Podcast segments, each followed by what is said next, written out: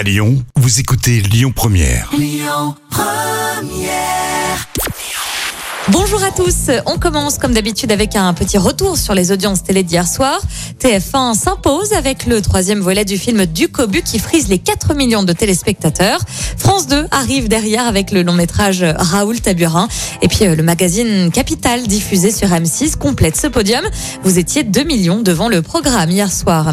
Dans l'actu télé, on parle football. Et cette bonne nouvelle pour TF1, la chaîne vient d'obtenir l'intégralité des matchs de l'équipe de France jusqu'en 2028. Les partages sur TF1, on retrouvera notamment la Ligue des Nations. Néanmoins, M6 diffusera seulement l'affiche France-Autriche prévue pour le 22 septembre. Sinon, c'est bien sur la une que ça va se passer et ça ne va pas s'arrêter là pour TF1 puisqu'en plus des matchs, eh bien, des séries et des documentaires sont en préparation également, voir des matchs amicaux, les matchs qualificatifs à l'Euro 2024 ou encore la Coupe du Monde 2026 et l'Euro 2028.